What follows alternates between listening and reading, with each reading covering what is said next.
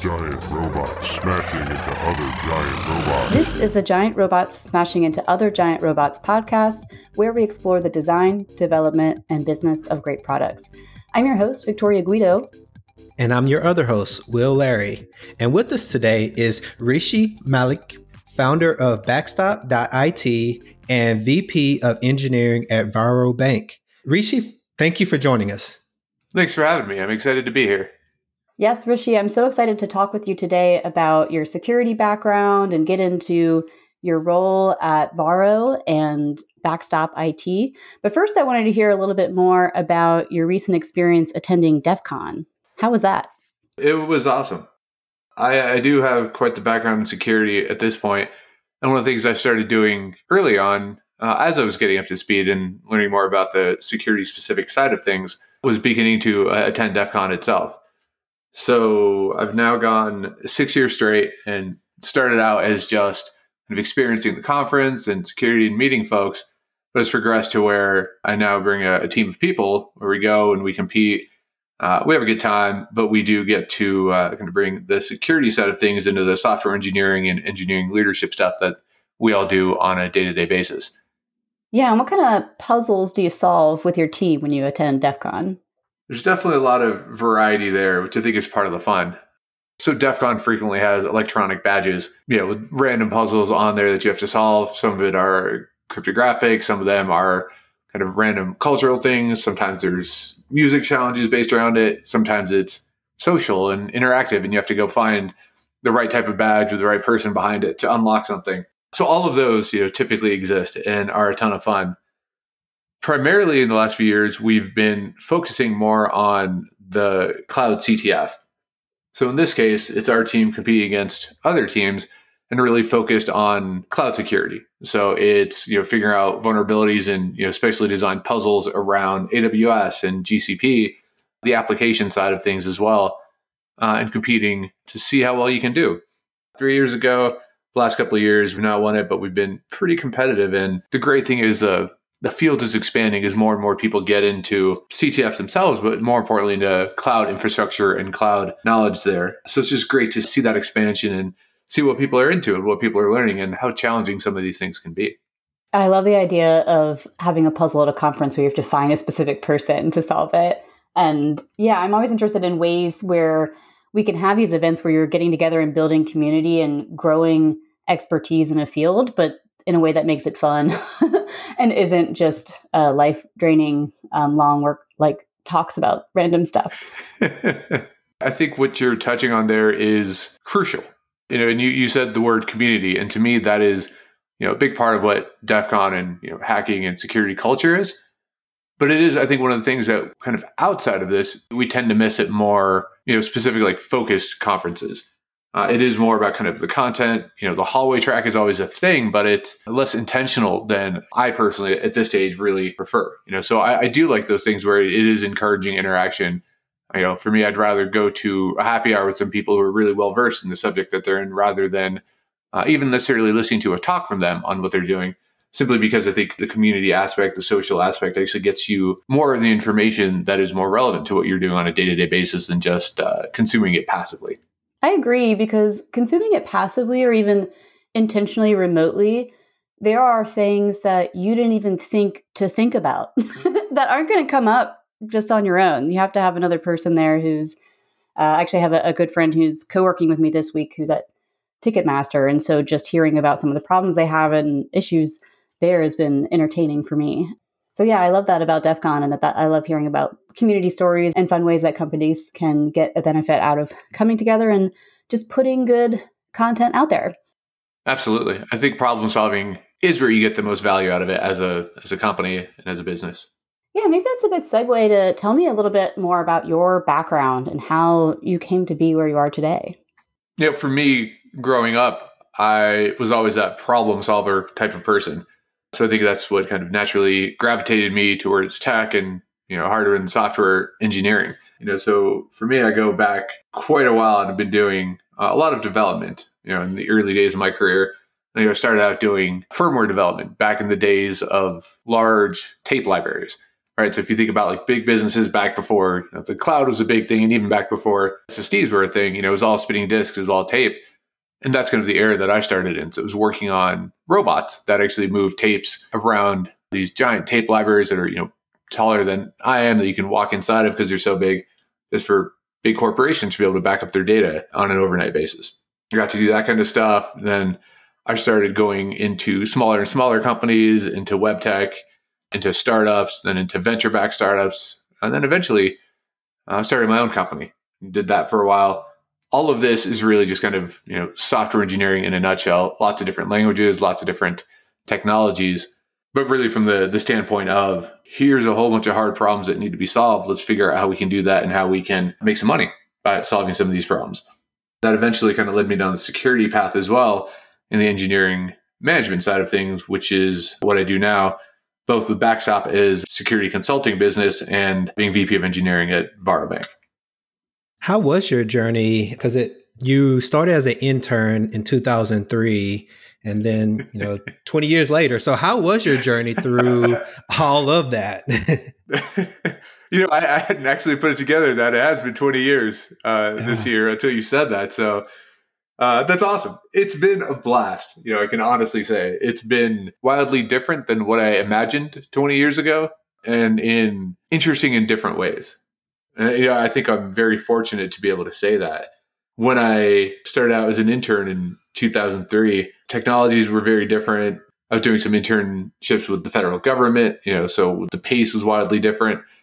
And when I think of where technology has come now and where the industry has gone and with what I get to do on a day-to-day basis, I'm kind of just almost speechless at just how far we've come in twenty years, how easy some things are, how remarkably hard some other things are that should honestly be easy at this point, but just the things that we can do. I, I'm old enough that I remember cell phones being a thing and then smartphones coming out and playing with them, being like, yeah, this is kind of mediocre. I don't really know why people would want this. And the iPhone coming out and just changing the game and being like, okay, now I get it. You know, to the expansion of the internet and, you know, mobile data and everywhere. It's just phenomenal, the advances that we've had in the last twenty years. And it makes me excited for the next twenty years to see what we can do as we go forward. I'm going to take personal offense to someone knowing that technology being too old. But I, yeah, because it really wasn't that long ago. And I think one thing I always think about, having a background in civic tech and in financial tech as well, is that the future is here. It's just not evenly distributed. So now if you're building a new company, of course, the default is to go straight to the cloud. But many companies and organizations that have been around for sixty, eighty years and using the internet right when it first came out are still in really old technologies that just simply works, and maybe they're not totally sure why, and change is difficult and slow. So I wonder if you have any experience that you can take from the banking or fintech industry on how to make the most out of modern security and compliance platforms. Yeah, you know, I think most people in tech especially, and the gray hairs on me are saying the younger folks in tech especially, don't realize just how much older technology still exists and will exist for quite some time. When you think of banking itself, you know, most of the major companies that you can think of, you know, in the U S especially, but kind of across the world that are the, the top tier names of banks and networks and stuff like that, still run mainframes. When you swipe your credit card, there's a very good chance that is processed on a mainframe. And that's not a bad thing, but it's just, you know, when you talk to younger engineers, it's not something that kind of crosses their mind. They they feel like it is old tech. You know, the bulk of businesses still don't actually run on the cloud. You know, having been through it, I've racked and stacked servers and, you know, had to figure out how to physically take hardware across, you know, country borders and things like those lines. And now when I do want to spin up a server somewhere else, it's just a different A W S region. So it's remarkably easy at this point to solve a lot of those problems. But once you're up and live and you have customers, you know, where downtime is impactful, or, you know, the cost of moving to the cloud or modernizing your technology is substantial, things tend to move a lot slower. And I think you see that especially when it comes to security, because we have more modern movements like DevOps and bringing security into it. And with a lot of the, you know, the modern security and compliance platforms that exist, they work very, very well for what they do, especially when you are a startup or your whole tech stack is modernized. The biggest challenges, I think, seem to come in when you have that hybrid aspect of it. you do have some cloud infrastructure you have to secure. You do have some physical data centers you have to secure. You have something that is, you know, on-premise in your office. You have something that is co-load somewhere else. Or you also have to deal with stuff like, you know, much less modern tech, uh, you know, when it comes to mainframes and security and kind of being responsible for all of that.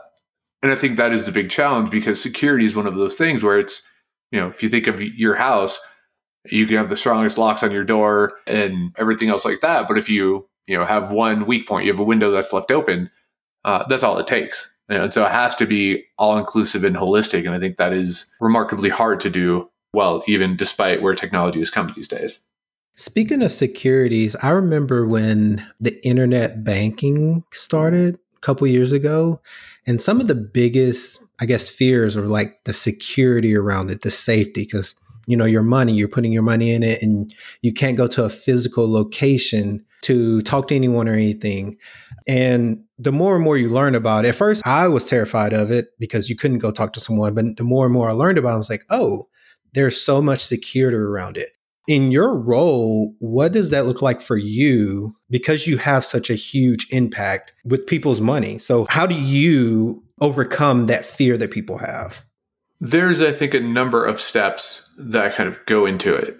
And, you know, in twenty twenty-three, it's certainly a little bit easier than it used to be, but, you know, very similar. I've had the same questions, you know, and concerns that you were describing. And I remember using one of the first banks that was essentially all digital and kind of wondering, you know, where is my money going? What happens if something goes wrong?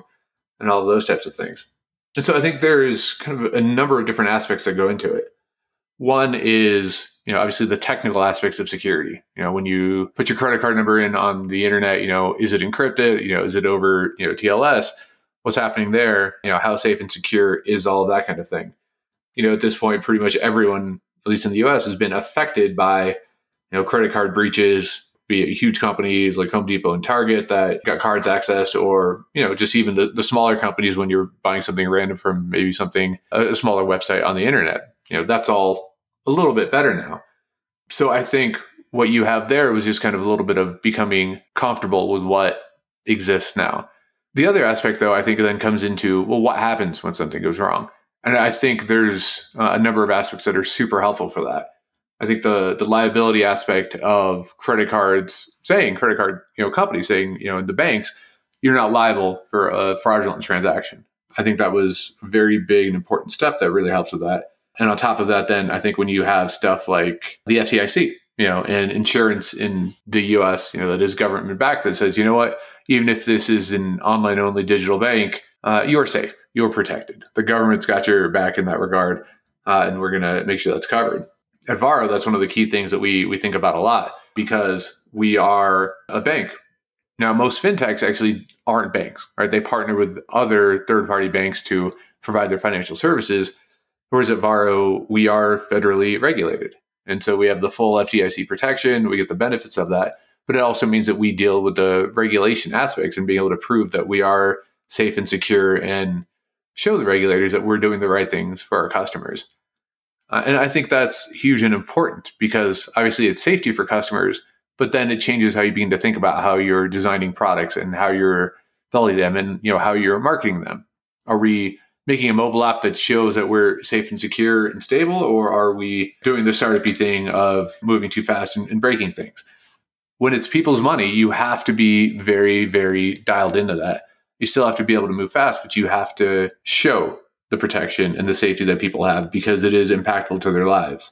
You know, and so I th- think from the fintech perspective, that's a shift that's been happening over the last couple of years to continue that.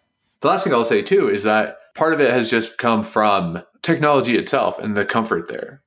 It used to be that people who were buying, you know, items on the internet were more the exception rather than the rule.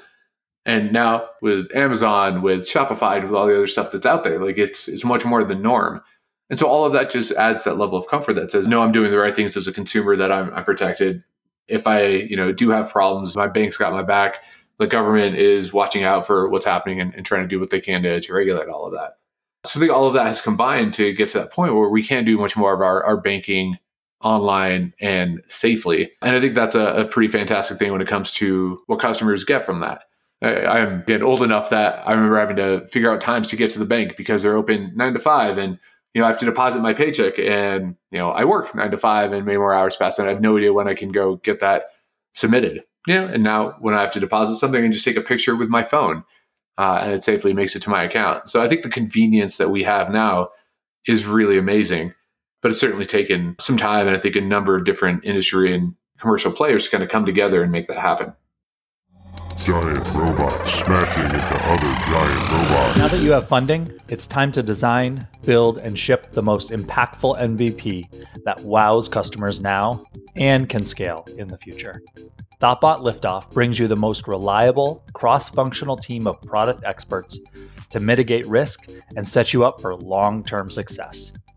As your trusted, experienced technical partner, we'll help launch your new product and guide you into a future-forward business that takes advantage of today's new technologies and agile best practices.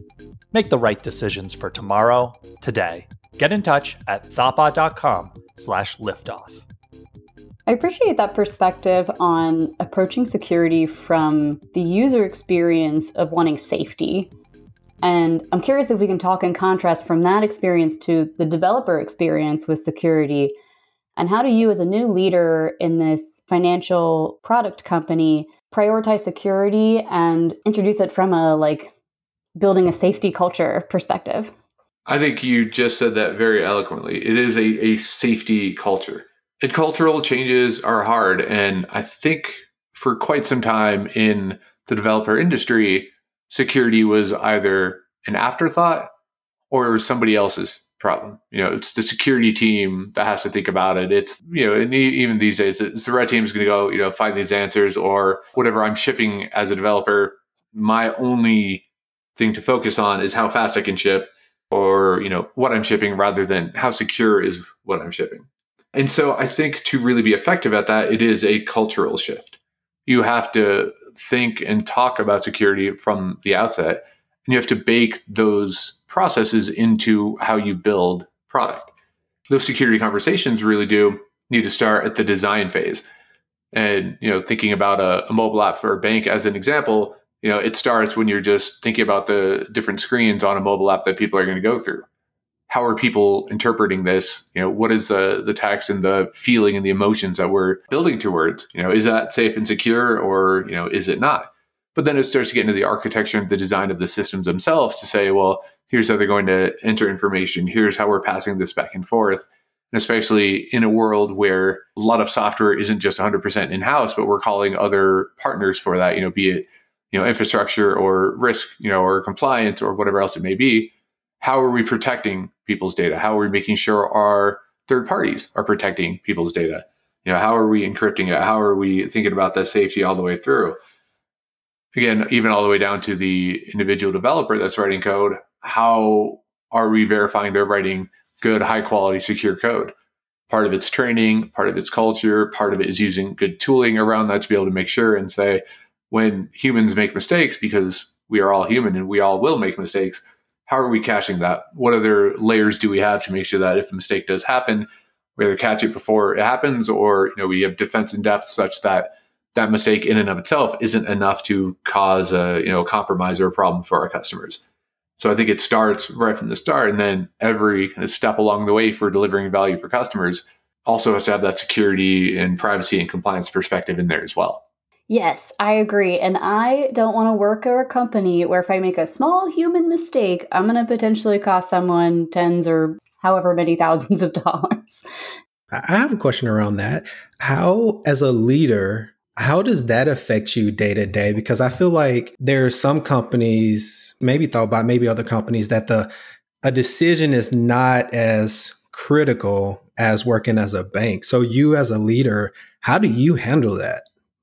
There's a couple things I try and consider in any given big or important decision I have to make. The aspects around, like, you know, the, the context, what the decision is, and that type of stuff. But from a higher level, there's kind of two things I try and keep in mind. And when I say keep in mind, like, when it's a big, impactful decision, I will actually go through the steps of, you know, writing it down or talking this out loud, sometimes by myself, sometimes with others, just again to, to make sure we are actually getting to the meat of it. But the first thing I try and think of is kind of the Amazon idea of one-way versus two-way doors. If we make this decision and this is the wrong decision, what are the ramifications of that? You know, is it super easy to undo and there's very low risk with it? Or is it, once we made this decision or the negative outcome of this decision has happened, is it unfixable to a certain degree? You know, and that is a good reminder in my head to make sure that, you know, A, I'm considering it deeply, and that B, if it is something where the ramifications, you know, are super huge, that you do take the time and you do the legwork necessary to make sure you're making a good, valid decision, you know, based on the data, based on the risks involved, and that there's a deep understanding of the problem there. The second thing I try and think of is our customers. So at Varo, our customers aren't who most banks target. A lot of banks want you to take all your money, put it in there, and they're going to loan that money out to make their money.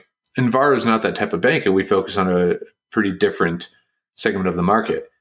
What that means is our customers need their money. They need it safely and reliably, and it needs to be accurate when they have it.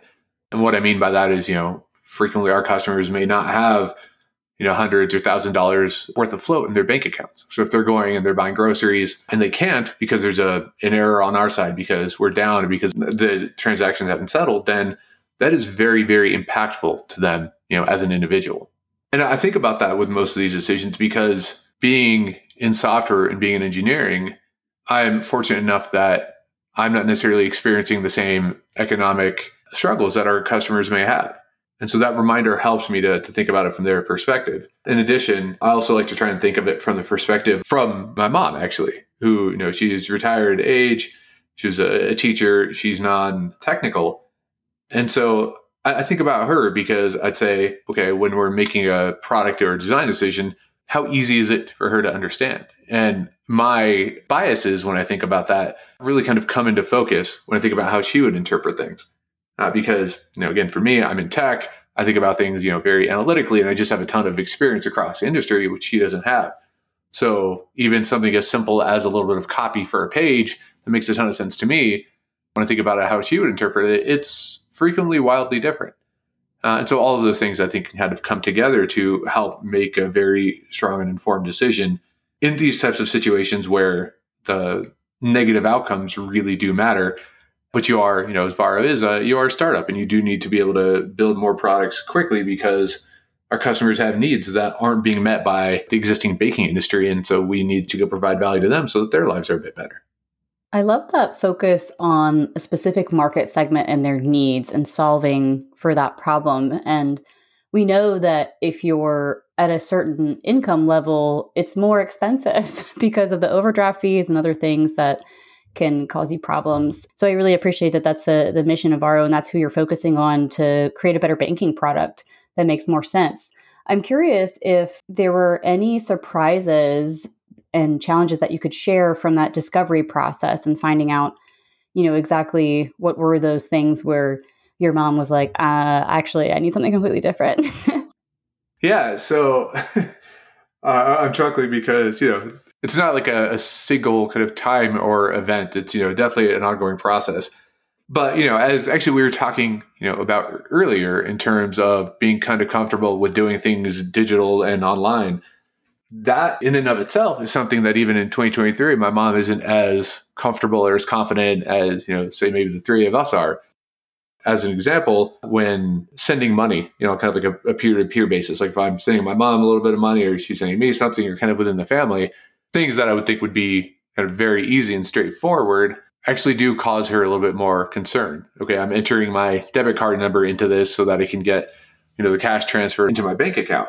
You know, again, for me, I it didn't even cross my mind actually that that would be something uncomfortable. But for my mom, that was something where she actually had some concerns about it and was messaging me. Her kind of personal point of view on that was, I would rather use a credit card for this and get the money on a credit card instead of a debit card, because the debit card is linked to a bank account and the security around that needs to be, you know, much tighter. And so it made her more uncomfortable entering that on her phone.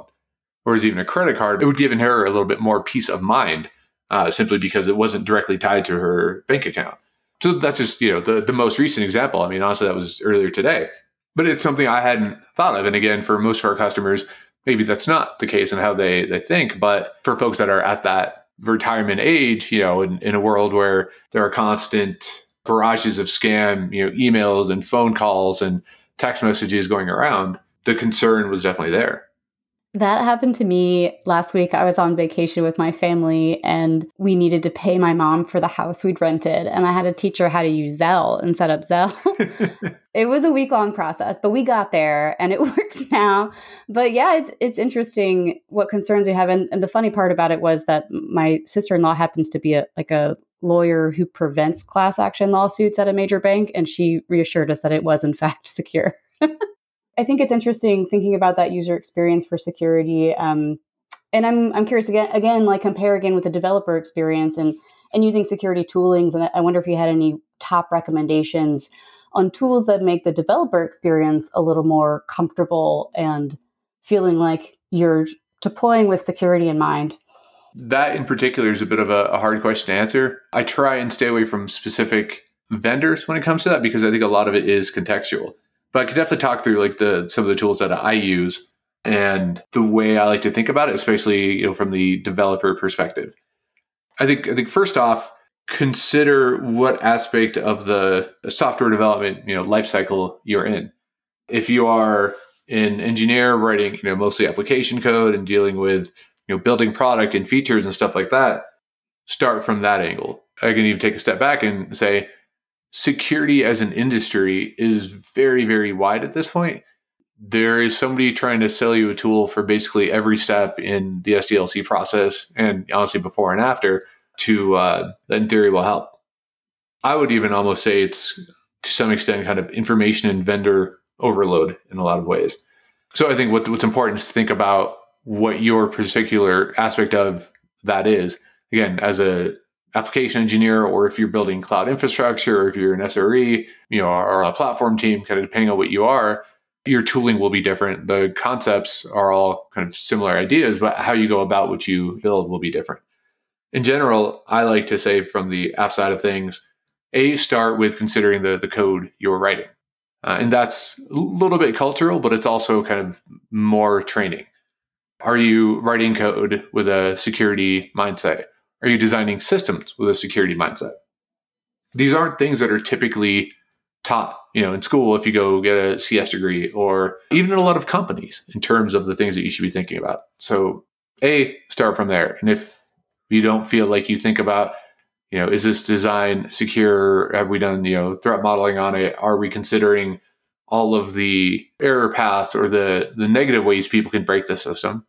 Then start from that and, and start going through some of the security training that exists out there, and there's there's a lot of different aspects or avenues by which you can get that to be able to to say like, okay, I know I'm at least thinking about the code I write with security mindset, even if you haven't actually changed anything about the code you're writing yet. What I actually think is really helpful for a lot of engineers is to have them try and break things. It's why I like to compete in C T Fs, but it's also why I like to have my engineers do the same types of things. Trying to break software is both really insightful from the aspect that you don't get when you're just writing code and shipping it, because it's not something you have time to do. But it's also a great way to build up some of the skills that you need to then protect against. Uh, and there's a lot of good, you know, cyber ranges out there. There's lots of good, just intentionally vulnerable applications that you can find on GitHub, but that you can just run, you know, locally, even on your machine, and say, okay, now I have a little web app stood up. I know this is vulnerable. What do I do? How do I go and break it? Because then all of a sudden, the code that you're writing, you start to think about a little bit differently. It's not just about how am I solving this product problem or this development problem, but it's how am I doing this in a way that is safe and secure? Again, as an application side of things, you know, just make sure you know the OWASP top ten inside and out. Those are the most basic things that a lot of engineers miss. And it only takes, again, one miss for it to be critical. So start reviewing it. And then you start to think about the tooling aspect of it. People are human. We're going to make mistakes. So how do we use the power of technology to be able to stop this? You know, there's static scanning tools. Like uh, there's a whole bunch of different ones out there. You know, SemGrep's a great one that's open source. You can just to get started with that can help you find the vulnerable code that may exist there. Consider the S Q L queries that you're writing, and most importantly, how you're writing them. You know, are you taking user input and just chucking it in there? Or are you sanitizing it? When I ask these questions for a lot of engineers, it's not usually yes or no. It's much more of an, well, I don't know. Because in software, we do a really good job of writing abstraction layers. But that also means, you know, to some extent, there may be a little bit of magic in there, or a lack thereof of magic that you don't necessarily know about. And so you have to be able to dive into the libraries. You have to know what you're doing to even be able to say something like, oh, no, this S Q L query is safe from this user input because we have sanitized it. We have, you know, done a prepared statement, whatever it may be. Or no, actually, we are just doing something here that's been vulnerable and we didn't realize we were. And so now that's something we have to address. So I think like that that aspect in and of itself, which isn't, you know, a crazy ton of things. It's not spending a ton of money on different tools, but it's just internalizing the fact that you start to think a little bit differently provides a, a ton of value. The last thing on that too is to be able to say, especially if you're coming from a development side or even just from a, a founder or a startup side of things, what are my big risks? What do I need to take care of first? What are the giant holes or flaws? You know, and what, are, what is my threat model around that? Obviously, as a bank, you have to care very deeply right from the start. You know, if you are not a bank, if you're not dealing with financial transactions or P I I or anything like that, there are some things that you can deal with a little bit later. So you have to know your industry and you have to know what people are trying to do and the threat models and the threat vectors that can exist based on where you are. That's amazing. You know, earlier we talked about you've been engineer for twenty years, different areas and stuff like that. Do you have any advice for engineers that's starting out right now, you know, from probably year one to year, you know, anything under ten years of experience? Do you have any advice that you usually give engineers when you're chatting with them? The advice I tend to give people who are just starting out is be the type of person that asks, how does this work? Or why does this work? And then do the work to figure out the answer. Maybe it is talking to someone. Maybe it's diving into the details. Maybe it's reading a, a book in some aspect that you haven't had much exposure to. When I look at my career and when I look at the careers of folks around me and the people that I've seen be most successful, both in engineering, but also on the business side, that desire to know why something is the case is, I think, one of the biggest things that determines success. And then the ability to answer that question by putting in the right types of work, the right types of scientific method and processes and such are, are the other factor. So to me, that's what I try and get across to people. I say that mostly to junior folks because I think when you're getting started, it's really difficult. There's a ton out there. And we've, again, as software engineers and hardware engineers and cloud and all this kind of stuff, done a pretty good job of building a ton of abstraction layers.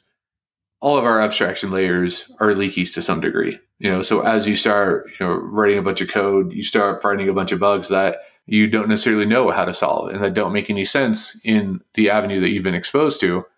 But as soon as you get into the next layer and you understand how that works, begin to make a lot more sense. So I think being comfortable with saying, I have no idea why this is the case, but I'm going to go find out, makes the biggest difference for people just starting out their career. I love that advice.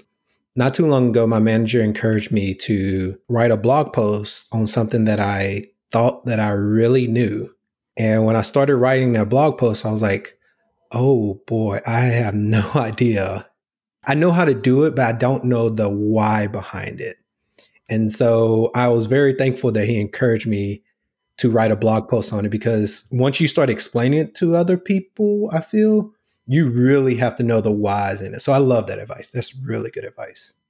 Me too. And it makes sense with what we see statistically as well in the DORA research, or the DevOps Research Association publishes a survey every year, the State of DevOps report. And one of the biggest findings I remember from last year's was that the most secure and reliable systems have the most open communication and high trust among the teams. And so being able to have that curiosity as a, as a junior developer, you need to be in an environment where you can feel comfortable asking questions and you can uh, approach different people and you're encouraged to make those connections and, and write blog posts like Will was saying. Absolutely. Absolutely. I think you touched on something very important there as well. The psychological safety really makes a big difference. And I think that's critical for, again, like folks, especially earlier in the career or, you know, have recently transitioned to tech or whatever the case may be, because asking why should be something that excites people. And there are companies where that's not necessarily the case, right? Where you asking why seems to be viewed as a sign that you don't know something and therefore you're not as good as what you should be, you know, the level you should be at or for whatever they expect. But I do think that's the wrong attitude. I think the more people ask why, the more people are able and comfortable to be able to say, I don't know, but I'm going to go find out. And then being able to be successful with that makes way better systems. It makes way safer and more secure systems. And honestly, I think makes humans in general better humans because we can do that.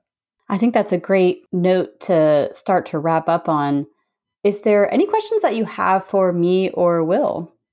Yeah, I would love to hear from both of you as to what you see with the experiences that you have and what you do.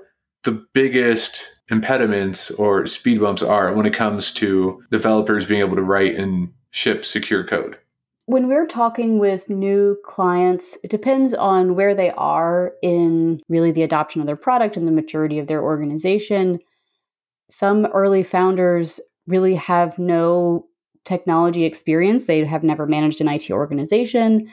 You know, setting up basic employee account access and I Ds is some of the initial steps you have to take to really get to where you can do identity management and permissions management and all the things that are really table stakes for security. And then others have some progress and they have a fair amount of data, and maybe it's in that situation, like you said before, where it's really a trade-off between the cost and benefit of making those changes to a more secure, a more best practice in the cloud or in their C I C D pipeline or wherever it may be. And then when you're a larger organization and you have to make the trade-offs between all of that and how it's impacting your developer experience and how long are those deploy times now. And you might get fewer rates of errors and fewer rates of security vulnerabilities. But if it's taking three hours for your deployments to go because there's so many people and there's so many checks to go through, uh, then you have to consider where you can make some cuts and where there might be more efficiencies to be gained. So it's really interesting. Everyone's on a different point in their journey. And starting with the basics, like you said, I love that you brought up the OWASP top ten. We've been adopting the C I S controls and just doing a basic internal security audit ourselves to get more ready and to be in a position where, what I'm familiar with as well, from working in federal agencies, consulting, maintaining some of the older security frameworks can be a really high cost, not only in terms of auditing fees, but in the what it impacts to your organization to like maintain those things and the documentation required. And how do you do that in an agile way, in a way that really focuses on addressing the actual purpose of the requirements over needing to check a box, and how do we replicate that for our clients as well? That is super helpful. And I think the checkbox aspect that you just discussed, I think, is key.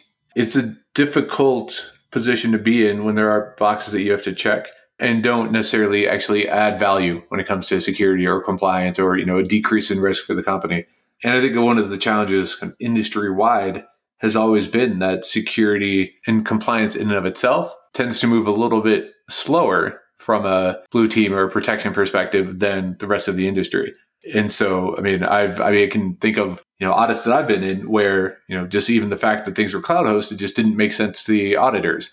And it was a struggle to get them to understand that, you know, there's shared responsibility and this kind of stuff exists. And A W S is taking care of some things and, you know, we're taking care of some other things when they've just been developed with this on-premise kind of mentality.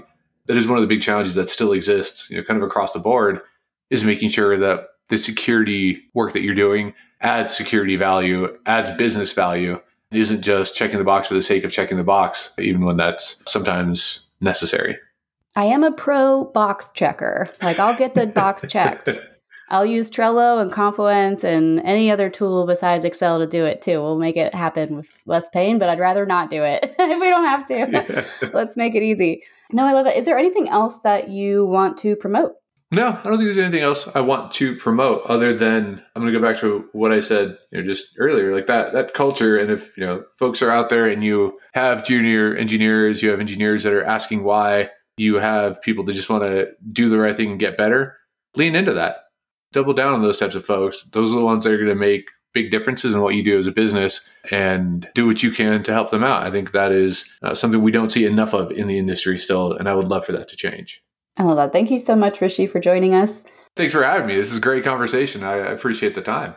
You can subscribe to the show and find notes along with a complete transcript for this episode at giant robots dot f m. If you have questions or comments, email us at hosts at giant robots dot f m, and you can find me on Twitter at victorious g. And you can find me on Twitter at will two three larry.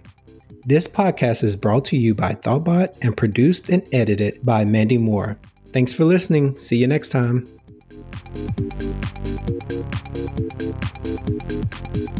This podcast is brought to you by Thoughtbot, your expert strategy, design, development, and product management partner. We bring digital products from idea to success and teach you how because we care. Learn more at thoughtbot dot com.